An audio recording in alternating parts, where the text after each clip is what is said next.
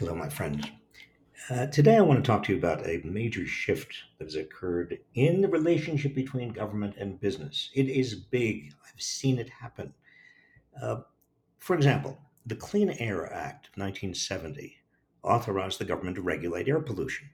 The Inflation Reduction Act, which was just signed into law, allocates more than $300 billion to be invested in energy and climate reform, including 30 billion in subsidies for manufacturers of solar panels and components, wind turbines, turbines, inverters, batteries for electric vehicles, and the power grid.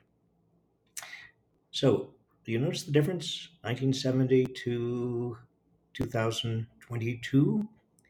Look, make, make no mistake about this. The Inflation Reduction Act is a large and important step towards slowing or reversing climate change.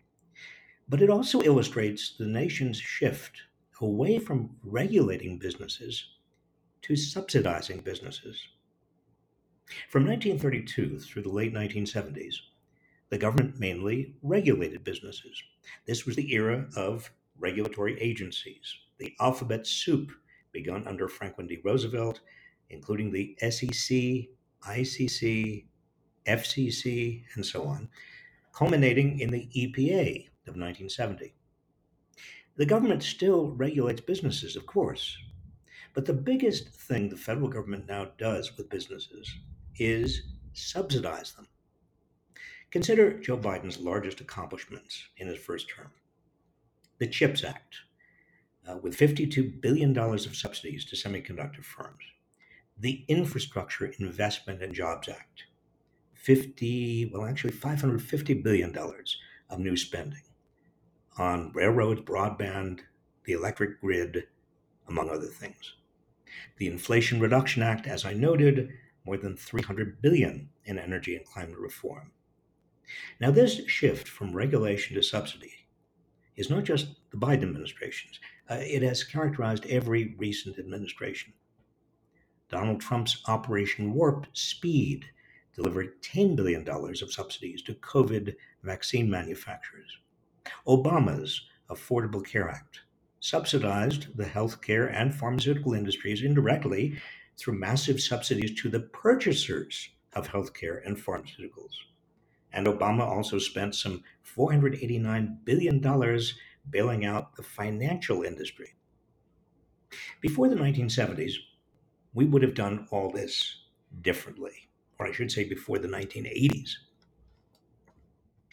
Instead of subsidizing broadband, semiconductors, energy companies, vaccine manufacturers, healthcare and pharmaceutical businesses, and the financial sector, in order to obtain desired public outcomes, we would have regulated them. If this regulatory alternative seems far fetched today, that's because of how far we've come from the regulatory state of the 1930s through the 1970s to the subsidy state beginning in the 1980s. Why this big shift? Because of the change in the balance of power between large corporations and government. Today, it's politically difficult, if not impossible, for government to de- demand that corporations and their shareholders bear the costs of public goods. For one thing, corporations now have more political clout than any other player Spending by corporations on lobbying increased from $1.44 billion in 1999 to 3.77 billion in 2021 and is on track this year to exceed $4 billion. I saw this firsthand. Bill Clinton's plan for universal health care was blocked by the pharmaceutical and healthcare industries. Obama got the Affordable Care Act by paying off these industries, all but guaranteeing them huge profits from a massive inflow of newly subsidized customers. The tidal wave of corporate money that I'm referring to has been accompanied by the globalization of American corporations to the point where many are able to play off nations against one another, demanding government bribes in return for where they create jobs and do their cutting edge research. The new CHIPS Act is a flagrant example of how powerful semiconductor manufacturers such as America based Intel, can extract billions of dollars in a global shakedown for where they will make semiconductor chips. Many of the subsidies now being handed out to corporate America come in the form of tax credit, which in economic terms are exactly the same as government spending.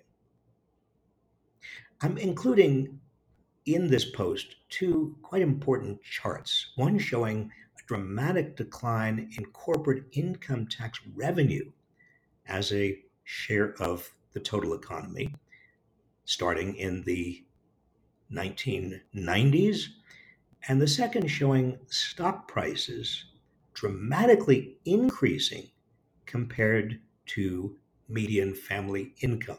Both of these are closely related to the phenomenon I'm talking about the shift from a regulatory state to a subsidy state. Uh, now, in the 1980s, I was involved in a national debate over what was called industrial policy. The question then, put simply, was whether the government should subsidize certain industries that generate large social benefits in the form of new technologies. I argued that the government was already engaged in a hidden industrial policy, disguised, for example, as grants to aerospace and telecom industries by the Department of Defense, and to the pharmaceutical industry by the National Institutes of Health, and that it would be far better to do industrial policy in the open so that the public could assess what it was paying for and getting in return. Opponents, which included just about every Republican, were indignant at the very idea that government ought to be intruding on their blessed free market. How far we've come. Republican Senator John Cornyn, in arguing recently for the CHIPS Act, was explicit in his support for industrial policy. But large corporations really don't need the government's help. The decades long shift in power to them has transformed industrial policy into a system for bribing them to do what government once demanded of them as their price for being part of the American system.